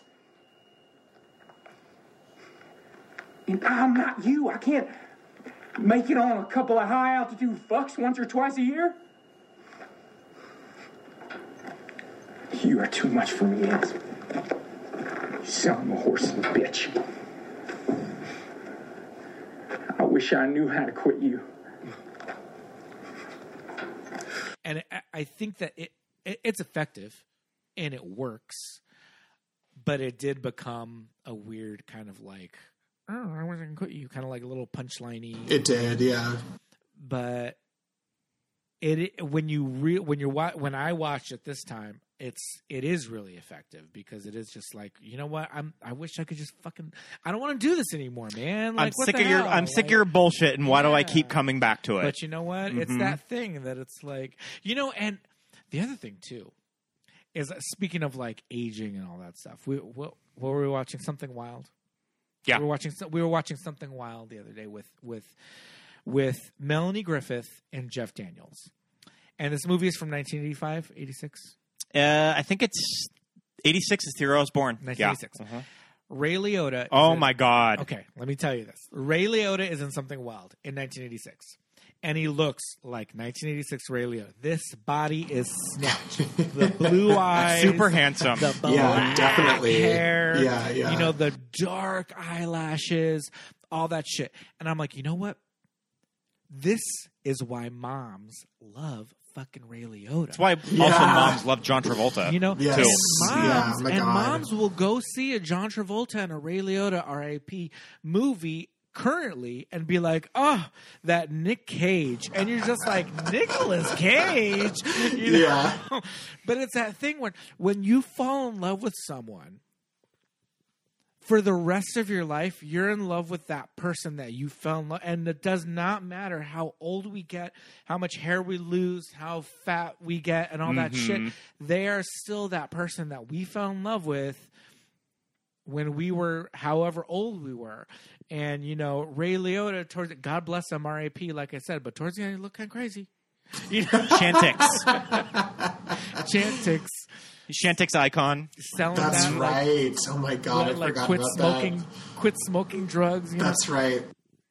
But when you go back, bitch, and you watch Ray Liotta in, in the early '80s, man, you get it. You get why your mom is like, "Ooh, Yeah, even when it's a Did you- celebrity but did you see something wild? yeah, Yep. yeah," Mhm. and you're like, "Ooh, Nicolas Cage." That's gonna be you know, that's fucking- Keanu Reeves for me. Like he can Yeah. age all he wants to, but I'm gonna always find him hot. Like Yeah, yeah, we always see sure. that guy that we saw, you know, when we were like 20 years old, and it doesn't matter, you know. And and Jack and Ennis are the same way. It's like neither one of them aged that poorly. Yeah, They still look like you know fucking Heath Ledger. but the thing is, to the two of them, they're just like Yeah. they just keep going back to, and that's Jack's Mm-hmm. whole point. We just keep fucking coming back to this goddamn mountain. Like, it's cold, it's wet, it's. They should be like, going back down to Mexico. Why are we here? Mhm. Like, we're taking this time out of our lives to be with each other. We can go. When you But- find out when when uh, Ennis goes to Jack's parents' house after he finds out that he dies, that that um, Jack wanted them to move to this ranch and take it over Yeah. and, and fix fix it up all It's nice. the story yeah. he told him 15 years ago. Yeah. that Ennis is just this off-page character for his parents that Jack is always Right, talking right, about right, this right. Ennis. But And you that- know, He's going to come to the farm and like fix everything up. yeah. yeah. But you know, it's it's it's that thing that like, you know, it's it's it's 2022, and you know when Scott and I have to apply for an apartment or go to a hotel that we've never been to before, Especially when we're driving to Montana. you know, Yeah. um, I I will always have that in the back of my head. Mm-hmm. You know, I will always have like, sure, two queen beds is fine. You Yeah. know, like, yes, we are applying for this one bedroom apartment, but we got a big couch. You know, what I Right, mean? right, Like, yeah. You know, you never know where you are and where you're going to be, and these two characters for their entire life and their entire life together, they couldn't just say, "Fuck it, let's go to Miami." And mm-hmm. get a hotel. Yeah. For, they got a week. They have a week each time Yeah. to hang out together, but they never have the luxury of saying, "Let's just get a hotel room. Let's just get whatever." They got to go up in the mountains. Yeah, Or they're, or they're gonna go. they- They're gonna go fishing, which is how Ennis Yeah. gets caught because his wife puts a little love note in the tackle box, Oh. and it's still there when she checks again. It's like you weren't Lion catching never- fish at all. Lion had never hit water. Yep. Yeah. Like, Lion, Lion never seen water. still Mhm. had still had the price tag on it. I love when I love when she says, "You know how much we like fish." Yeah. That's what she's truly mad about. yeah, you didn't bring any fucking fish home. For you to for you to gut and descale. All right, uh, Alma. Yeah, he's doing you a favor. but yeah, I mean, I think that's what when I revisit this movie now, of that, I just really have empathy for both of these two women. Yeah, I especially. really do too. I mean, uh, of course, like enough praise has been said about Michelle because she, she's the one that got the Oscar nomination. Yeah. I mean, this role would have been a huge deal for her because she would have been a couple years removed from Dawson's Creek, so she's like she's graduated up to the Ang Lee movies. But there's something about Anne's delivery of when she's talking to Ennis of that. Oh, and she says, "Oh, you're the fishing buddy," and you see the look on her face of like, "Oh, this fucking asshole." like I know who you are. Was he buried down there? He put a stone up. He was cremated like he wanted. Half his ashes was interred here, the rest I sent up with his folks. He used to say he wanted his ashes scattered on Brokeback Mountain, but I wasn't sure where that was. I thought Brokeback Mountain might be around where he grew up. Knowing Jack, it might be some pretend place where a bluebird sing and there's a whiskey spring. Yeah. yeah. Mm-hmm. Oh, this queen finally calling up on the phone. Yeah, yeah, yeah, yeah. And then after when Ennis is up at Jack's parents' house, I also get the feeling that, and I think you're supposed to, that Jack's mom knows that Yeah. he and Ennis were because she let, lets them keep the shirt, which And is his really dad, sweet. and his dad probably knows too. Yeah, which which he's pissed about. Especially His with- dad is such an Yeah. asshole. Yeah. Yeah, yet another male asshole. Imagine that in this movie. Yeah, yeah. He There's and no. Go ahead. Sorry. I was gonna say, and there's something about their house, and there's something about white. when they walk There's into no that color. house. There's no that color I know that we have both been in old houses like this in Montana. Mm-hmm. Of that, it's this lonely old homestead house out on the range, For sure. And when you walk into it, it's just really fucking depressing. Yeah, I've never I've never been in one Yeah. that bleak, but definitely Yeah, have yeah, seen same. I haven't been to anything this bleak, but yeah, like essentially like it needs to be condemned. It's so like empty. and you kind of but- and you kind of have to give Jack credit that he's such a happy person, and he comes from this. yeah, too. yeah, for Mm-hmm. sure, for sure. His his sad little room and his horse, like his like his little like toy horse. Yeah, and his shitty dad and his mom, who's clearly like like depressed as hell. Yeah, Mm-hmm. yep. I have never, um, I've never heard of uh, a cherry cake before, but I would like to try some cherry cake. Oh yeah, because she offers him a piece of cherry cake. She offers That's him right. coffee and cherry cake. I was like, cherry cake Yeah, I think it's me like a s- coffee cake, give me but some with that. cherry in it. with cherries in it. I don't know. like a I'm Black Forest cake, kind of. That has cherries gonna in look up a it. cherry cake recipe. Okay, sure. Dolly, get on your Duncan Hines. yeah, it was a cherry cake recipe. Um, yeah, that whole thing, and w- yeah, when he's he's the dad says, Jack used to say, Ennis Del Mar used to say, and I was like, oh fuck, Yeah, oh shit. yeah, Mm-hmm. yeah. And then he starts giving them a whole thing about like, and you two were gonna come here, and you were gonna fucking like, you know, Fix like, this place up. this pla- Yeah. Oh my god, yeah. You guys were gonna come here and To Wong Foo this place. Y'all were just gonna sissy that walk over all into this ranch and just fix it right up, weren't you? Snatch all of our wigs right off of our heads. right off our heads, bitch. Yeah. Oh my god, dead. You were gonna walk that fucking duck into this house, weren't you? Step all those pussies up. Um, but that too, when he says like.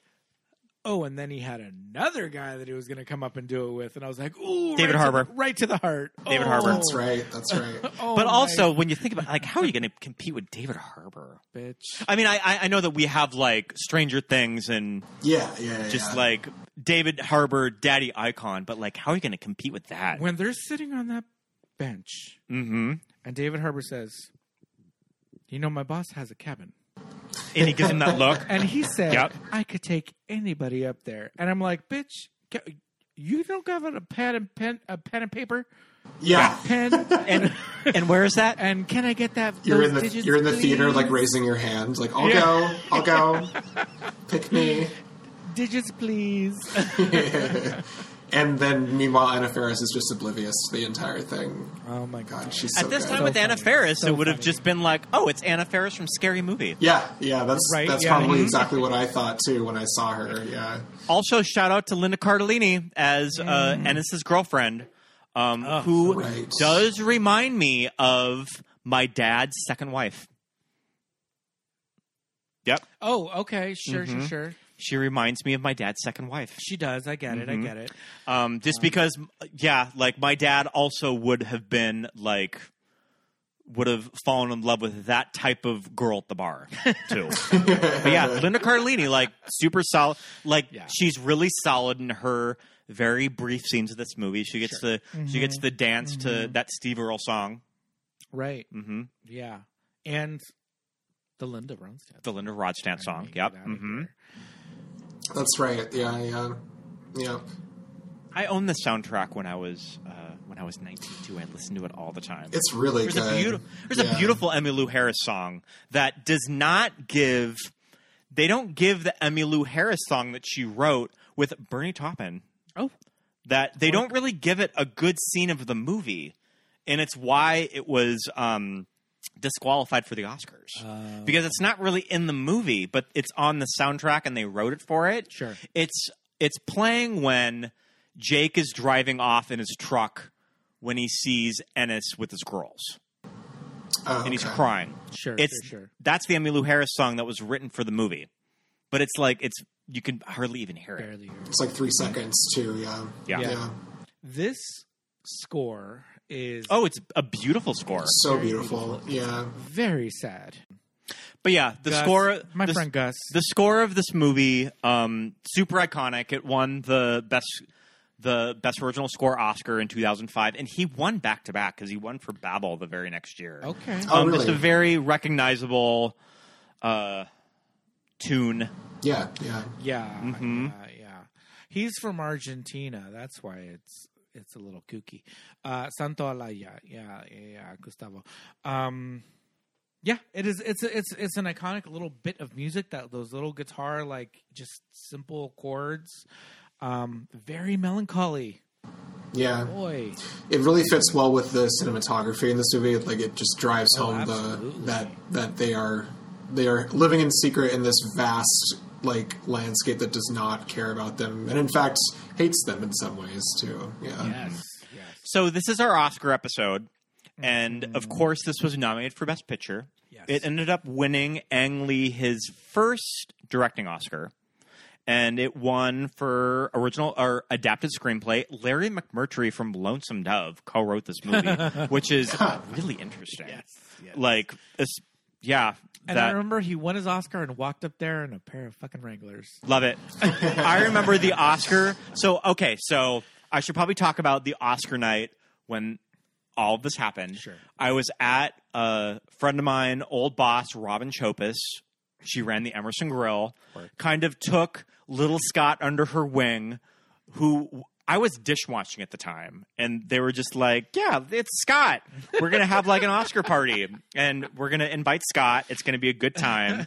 And I remember at the time when Larry accepted the Oscar, mm-hmm. everybody like loved it of just like how Larry looked, and He looked crazy.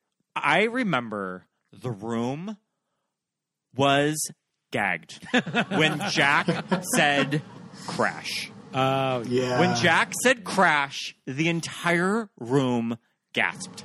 yeah, Mama, I will never understand the how somebody can win Best Director and the movie does not win but, Best Picture. but here's the thing, That Pete. doesn't make no but, kind of sense. But here's the thing: is that I do think that there was some blowback with this movie with older Academy members. Yeah. probably. Um, yeah, why is this movie getting that much praise? This gay cowboy movie, queers. and I had forgotten about it, but I read it about it a few years later that Tony Curtis oh shit.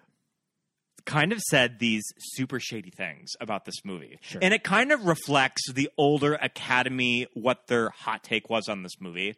Yeah. Was he is quoted saying in an interview, "It's nothing unique. The only thing unique about it is they put it on the screen and they make them male gay lovers cowboys." John uh, Howard Hughes and John Wayne wouldn't like it. When asked about his Good. favorite film of the year, Curtis replied, "Harry Potter and the Goblet of Fire." No, Oh my No. god. coming from someone that is like from some like it hot, but that was just sort of like the. not Goblet of Fire, bitch. But yeah, Yeah, but that's yeah. just sort of like the temperature in the room with older voters of look what they did to our old Western stars is that they made a gay cowboy movie. and Jesus how do you like Christ. that? Yeah, and my yeah. favorite movie is The Goblet of Fire. it's just like I don't want to say fuck that guy because it's like it's, I Tony mean, Curtis. It's Tony Curtis. Like he get like Like, why did they even ask him? Because 50 years before, he was in a dress playing a trombone, like in a But movie. also in one of the big movies with gay subtext, Spartacus. Spartacus. Too. Spartacus. Yeah, Spartacus. totally. Yeah, yeah. Like one Yeah. of the most famous Yeah. Classic I gonna- Hollywood. I was gonna say you gotta you gotta read Tony Curtis's quote with the Brooklyn accent, but you know it's it's, it's but yeah, that was just sort of the temperature in the room of sure, we'll give you the best directing Oscar, but you're not getting that best picture win. Yeah. Mm-hmm. right right. You sit your little ass down. Yeah. Crash is gonna get it. Fucking crash, man. I mean, that's a whole other separate conversation. That's a whole other separate conversation that I would be curious. I think that we mentioned that on our last mailbag episode that I would Mm-hmm. be curious to sit down and diplomatically watch Crash and sort of draw my own conclusions of is this a good or a bad movie. I don't But think I've actually ever is- seen it all the way through. That is for a, that is for another day Yeah. that I Yeah, do yeah, not yeah. want to talk about on this not call. down that path. Yeah. Just as I Mm-hmm. thought, trash. but also, like when you look back on the 2005 Best Picture race, I mean, you also had Capote.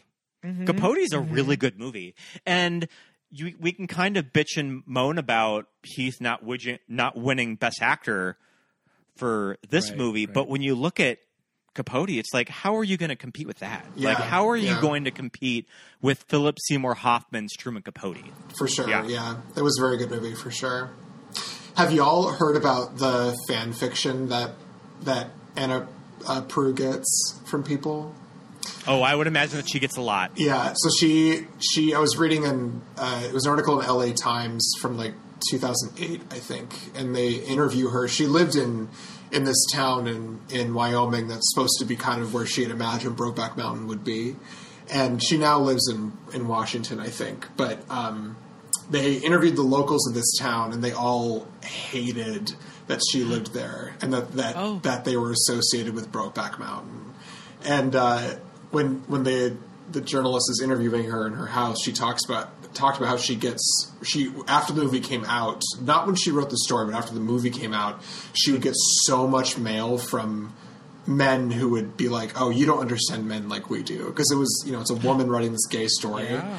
and Yeah. even from like straight men who would be like, "Oh, but it should have ended like this," and she said that she just like eventually regretted like writing it because she was so over how much Mm-hmm. of this Yeah. of this fan fiction, this unsolicited fan fiction that she would get about Bro- Bro- Brokeback Mountain. Yeah, yeah. I don't know what's more unbearable is you get the clear like red state of like fuck the gays, like how dare you write a gay cowboy story, or is it more unbearable of well this is how Ennis and Jack's relationship should have ended, Yeah, right. just like the peanut gallery. I oh, don't know bitch, which I- one's worse. I want to hear what I want to hear what these men have to say. I want to hear what they're like all these story. all these mansplaining letters to her about Yes. about this thing that she wrote. Like, oh yeah, I thought that was an interesting little tidbit that I read last night. Yeah, absolutely.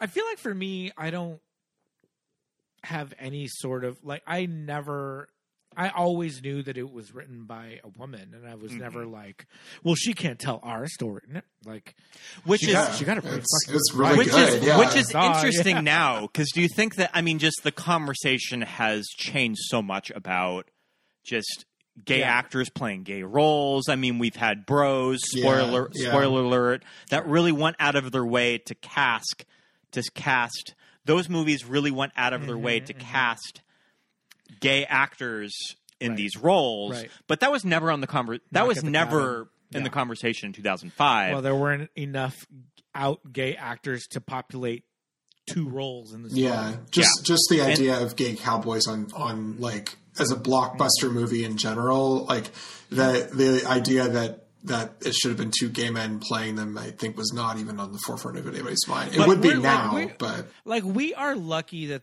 that Ang Lee directed this in 2005, and this was not one of those like A Wolf Productions. Wolf, yeah, Yep. Wolf Mhm. Creek or whatever. Those like I think it, I honestly think it know what I wouldn't mean? like do well now because it's not or as well as it did. It would definitely wouldn't Everybody, be as groundbreaking. everybody has a fucking opinion about everything now. yeah, That, yeah. We um, didn't have uh, Twitter like, or also, Facebook how back dare then. Annie Proulx write this story as a heterosexual woman? yeah. Yeah. That would fully be like the conversation now. Yeah, I think so too. That would be the uh, the Twitter peanut gallery would be all over it for sure. Yeah. yeah, yeah. I mean, there, there's something to be said about stories written from perspective and all that, but I don't know, man. This like this material is just solid. Like, Oh, the story is amazing. Yeah, she really. I mean, Yeah. and and just like it just jumps out from the story. It jumps right into film perfectly. Like like I was saying mm-hmm. earlier, they just adapted so well to the big screen. It was re- just really really well written for sure. And also at this time with movies in Hollywood, to make this movie resonate with the culture, you kind of had to have two straight actors in it. Yeah. To have Yeah. it land Yeah. and make that impression in a culture, I kind of think that you had to have the Jake and Heath Yeah. Otherwise, it's actors like in these roles, or else, I mean, yeah, like it would have been regulated to like a straight to video NC seventeen, eating out five, The Reckoning. yeah. yeah, Yeah, yeah. Oh my god. yeah, I think I think now the conversation, and, and I think it would be valid, but like about like casting two gay men to play these characters Yeah, instead of two absolutely. straight men, and I and I would I would agree with that. But back in back in two thousand five, like. I think it makes sense to to do this because there weren't a ton of out gay actors that could have done this role really anyway.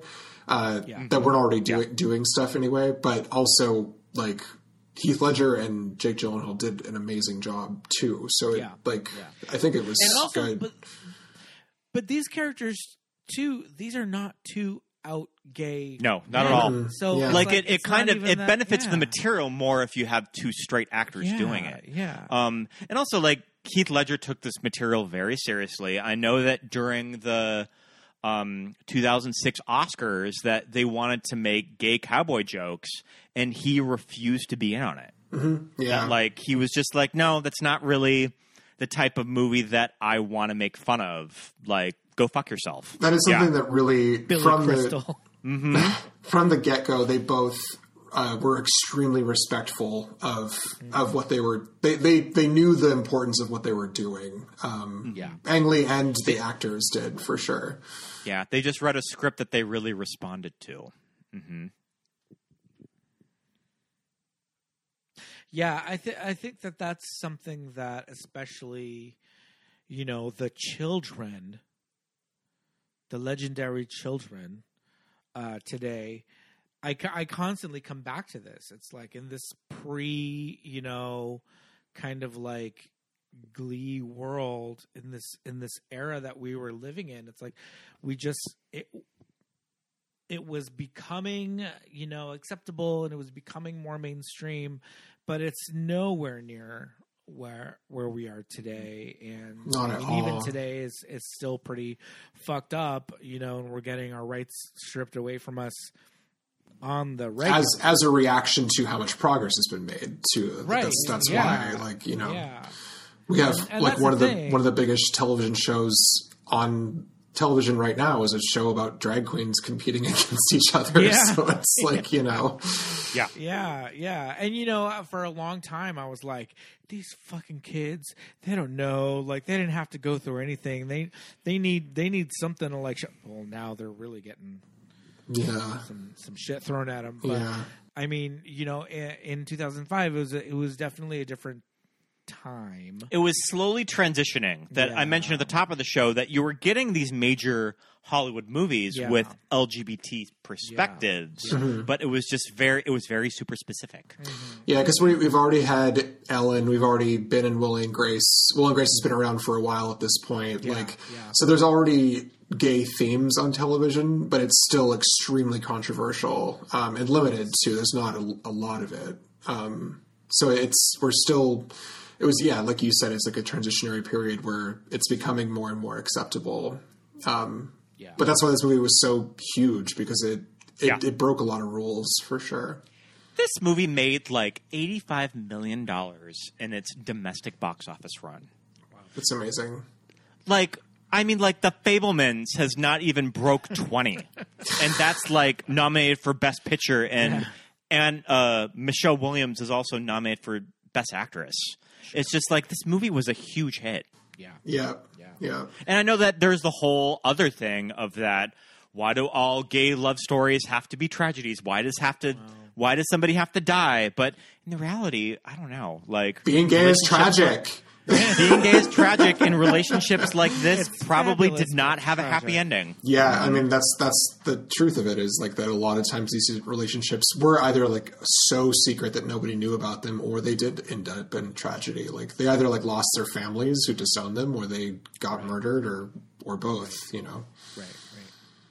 Yeah, and yeah, and it's kind of important to show that there's always like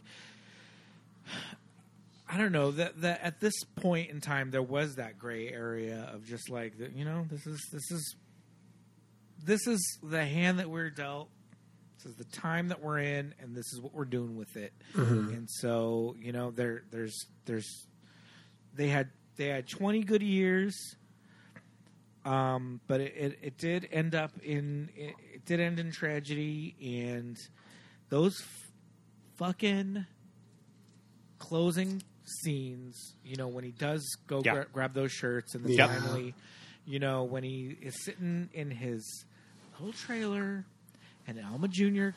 comes over and hangs His- out with him His little trailer on the prairie. and the Yeah. prairie in the middle Yep, of the prairie mhm. and Alma Jr.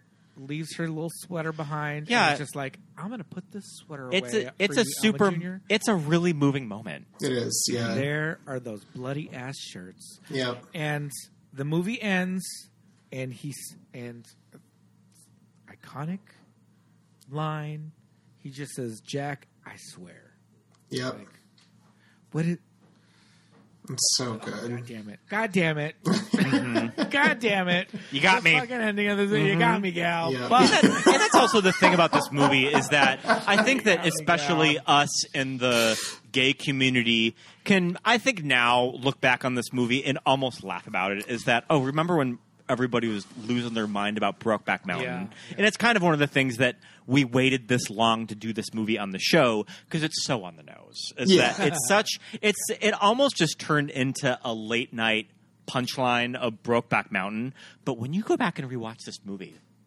there is like the movie speaks for itself that it's still really well done. Yeah, there's a reason why it made eighty-five mm-hmm. million dollars. Yeah, it's it's a very very good movie for sure. Even though it is it is kind of a punchline. Even even among gays, it's kind of a punchline. Yeah, yeah. And I mean but also you think about it like what about just like a a woman watching this movie from a conservative household from like Wyoming or Montana that she probably had a very like different notion about gay people and then she walked she watched Brokeback Mountain and it made her think about kind of things a little differently. yeah, yeah. Again, I think Of it, just I how think many it- lives it changed Yeah. when watching Yeah. this movie. I think it spoke a language that people weren't used to seeing gay people in. You know, like in Western culture, like Central Montana or wherever it mm-hmm. might be. So yeah, and yeah, and it was Ennis's character who was the most conflicted about everything, you know.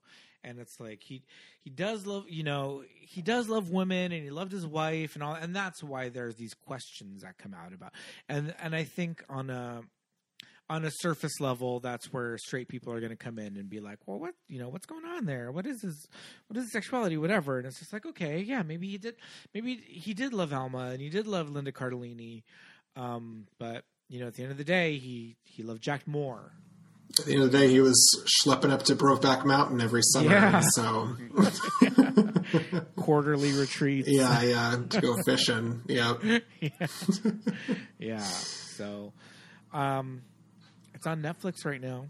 Yeah. So you can go watch it. All two hours and fifteen minutes. Break out your DVD from 2006. yeah. It's I was Both- reading. Did I we was- both own this, or did you just you, or did it just we me? both own this, and I think that I uh, I hawked mine when we moved. There you go. Um, I was also reading that this is the first movie that was released digitally, that you could buy it digitally online. Oh. That it was released on DVD and digital at the same time. If you could have streamed this, I was say, who the fuck was streaming a whole Summer of- two hours in two thousand stream this summer of 2006 on your Dell laptop? Yeah, I mean, I'm telling, I'm telling you, I was lime wiring some songs. I was just gonna say, fire up LimeWire and get that Brokeback That Mountain would- copy. That would take a good day and a half for, uh, for Yeah. Kelly Clarkson. So yeah, I for don't know how long sure. This would take. I mean, last year when we did Donnie Darko, I mm-hmm. remember us just trying to think of reasons to talk about Jake Gyllenhaal. And yeah, like Jakey, That ass. it was a That's moment That's a good reason. of just us being obsessed with Jake Gyllenhaal. He's a very mm-hmm. pretty boy. It's true. He's oh my goodness. Just everything. October Sky, Donnie Darko, the day after tomorrow. Yeah, it's yeah. our Jakey. we love Jake, Jakey Poo. We like to sometimes hold on to that he might be batting for the other for our team, but I don't. I don't think it's the case. Yeah, I, I don't think we should hold out hope anymore. Yeah, we, No. that Yeah. ship sailed. That train has sailed. Yeah. yeah, absolutely. I can't believe they got away with putting him in supporting actor. I cannot believe that. That And- they made that work. In Brokeback Mountain, he was. Yeah, They put him in supporting actor, Aw. and he was oh. nominated. He lost to George Clooney and Syriana. That's crazy. but yeah, this was not a co-lead movie. They figured Jake would have the better shot at supporting, so that's where they campaigned him. And yeah, And also, if they were both in lead, then we're splitting the vote and all. it's that is it going to stuff. be like a Thelma and Louise situation? And yeah, Terms they put endearment. Heath in lead and Jakey in supporting. All right. I mean, it, it got him his only Oscar nomination. Yeah. Still though, he's like. Yeah. Mm-hmm. Yeah, that's that's this is bottom erasure is what that is. this is also this is also the winter. This is also the holiday season that Jarhead came out. Okay, so you Oh, probably yeah. don't remember Jarhead No, I and love what a Jarhead big deal. Is great, yeah. Jarhead, like that body in Well, you see Jarhead. the ass in when you see Yeah. that ass in the shower, I paused that Jake in that Santa many Claus. times. Everybody- Yes, yeah. yeah. Jake in that The Santa Santa Claus hat, hat and Jarhead. and I remember going to that movie in college of that I'm going to this war movie that I do not give a shit about Oh, just yeah. to see Jake Gyllenhaal. Yeah, I couldn't Yep. really tell you what the movie's actually about. I just know that he's Desert he did it a Storm. Yeah, well, yeah, but It's- it's, like a war it's movie. about you know, that yeah, yeah, body, et yada, yada. right? But you just see Jake in that crazy body. yeah. Oh my goodness. Well, I mean, we've come a long way, baby. Jake Mm-hmm. is Jake is still turning it out. I Yep. mean, what's he doing lately? He did that movie. It's like a uh, that he's like a nine one one dispatcher on Netflix recently. Oh, sure. Yeah, it was Emergency Yeah, ambulance. I didn't really like it. L.A. Jake Gyllenhaal's also okay. Kind of final thoughts about Jake Gyllenhaal. Jake Gyllenhaal is one of those actors that I love, but there's just something about studio-driven vehicles for him that just do not land. Yeah, yeah. That like we got to get Jake in a good project. I don't know. Just like we need like outside influences of like these are the types of roles that you should be taking. Can we get him? Can we get him a Ryan Murphy limited series? To Get Right? him, to get him an Emmy, maybe. Yeah. Mm-hmm. Get him a, Brokeback a two. Globe and an Emmy. Oh, It was a. Two, Return to It the was Mountain. all a dream the whole time. Oh my god! Bring back David Harbour. Oh, We got it. yeah, yeah. Start reading. Drew, thank you so much for joining us. Thank you for having me fun. as It's usual. been a fun premiere. Yep. Thank you so much for having me. I appreciate it. Of course. Yeah. Um, I mean, shit. This is. Uh, it's been a long time coming. This was a long break, but season five, We're back, baby. we're back, baby. My uh, my back. Google spreadsheet, my Google spreadsheet is pretty crazy. We're gonna have some fun guests, and yeah. So this is the start of our 2000s Oscar series. We're going to be doing The Devil Wears Prada and Black Swan. Speaking of Anne Oh, yeah, of Anne yeah. Hathaway, two Right. two Annie movies back to back. Yes, Have, had, have we done anything with Anne before this? I'll have to look it. I don't think so. I'll have to look it up. But um, yeah, man, this was so much fun. We'll definitely have you on again in the future for something else. Sounds good. All right. My Montana sis, you're the East Yes. Coast, and Yeah. I'm the West Coast. We took over mm-hmm. the, the country. Yep. All right. All right. Bye, guys. All right, man. Well, let's Thanks, Drew. soon. Bye. Thank you. Bye. And thank you so much for listening, everybody. What a fun premiere. Love it. Our big opening. Our big welcome to our big opening. So much for my big opening. Uh, thanks for listening, everybody. This has been a lot of fun, but I think right now it is time for some patron shout outs. Patron shoutouts! Woohoo! We want to thank all of our wonderful patrons, including some of our new patrons like Whirly Flower Frog, whoever you are. Thank you so much for uh, being a patron. Lori, Thanks, Mom. That's my mom. Brenna, uh, let's see, Jess Rabbit 45, Lawrence, Danielle, Alexis. We got some new patrons. Uh, Thomas, Mark, Jackson, Millie, Ted, Benny, Melanie, Susan, JJ, Shelby, Michael, Heather, Jamie, Drew, Genevieve, Don, Joshua, Emily, Melly, Aaron, Jessica, Nick, and Shannon, Christine, and Rufino. Thank you for being a friend. guys. Oh my goodness. We really appreciate it. we are going to have a brand new um, watch with this commentary Yeah. track. Uh, It'll be we'll out around the time this episode Yes, comes out. Indeed, and um, you can uh, watch with us. You can sync up the commentary tracks to the movie, and it's like you're watching the movie directly with us. Or you can just listen to it, you know, through your good old headphones, like a regular uh, supplemental. Listen to it in your car. Why not? Yeah, it's fun doing it that way too. But it is actually really cute when you sync it up with the movie. It's really fun. And we give you instructions on how to do that. If you go to patreon.com slash movies that made us gay to join our Patreon. We would also love it if you would uh, subscribe, like, and you know, share the podcast. Head over to Apple Podcasts and um, give us five stars. You can also give us five stars on uh, Spotify. And if you'd love to write us a review, we'll read it uh, on uh, an upcoming episode. We love reviews of all sorts. So head over and do that. You can find us on all the socials. We are at Movies That Made Us Gay on um, Instagram and Facebook. And we're also on Twitter at MTMUG Pod. Yeah. Uh, if you'd like to follow our personals, feel free. Go right ahead. Uh, my name is Pete. I'm at Peter Lasagna on Instagram and Twitter. And I am Scott Youngballer on Instagram and follow my Letterboxd. Yes, indeed. So thank you so much for listening, everybody. Welcome back. Season five is It's getting started, getting Pete. started, Yep. man. Mhm. Here we go. Another season, another year. So let's do this, everybody. Thank you so much for listening. Bye. Bye.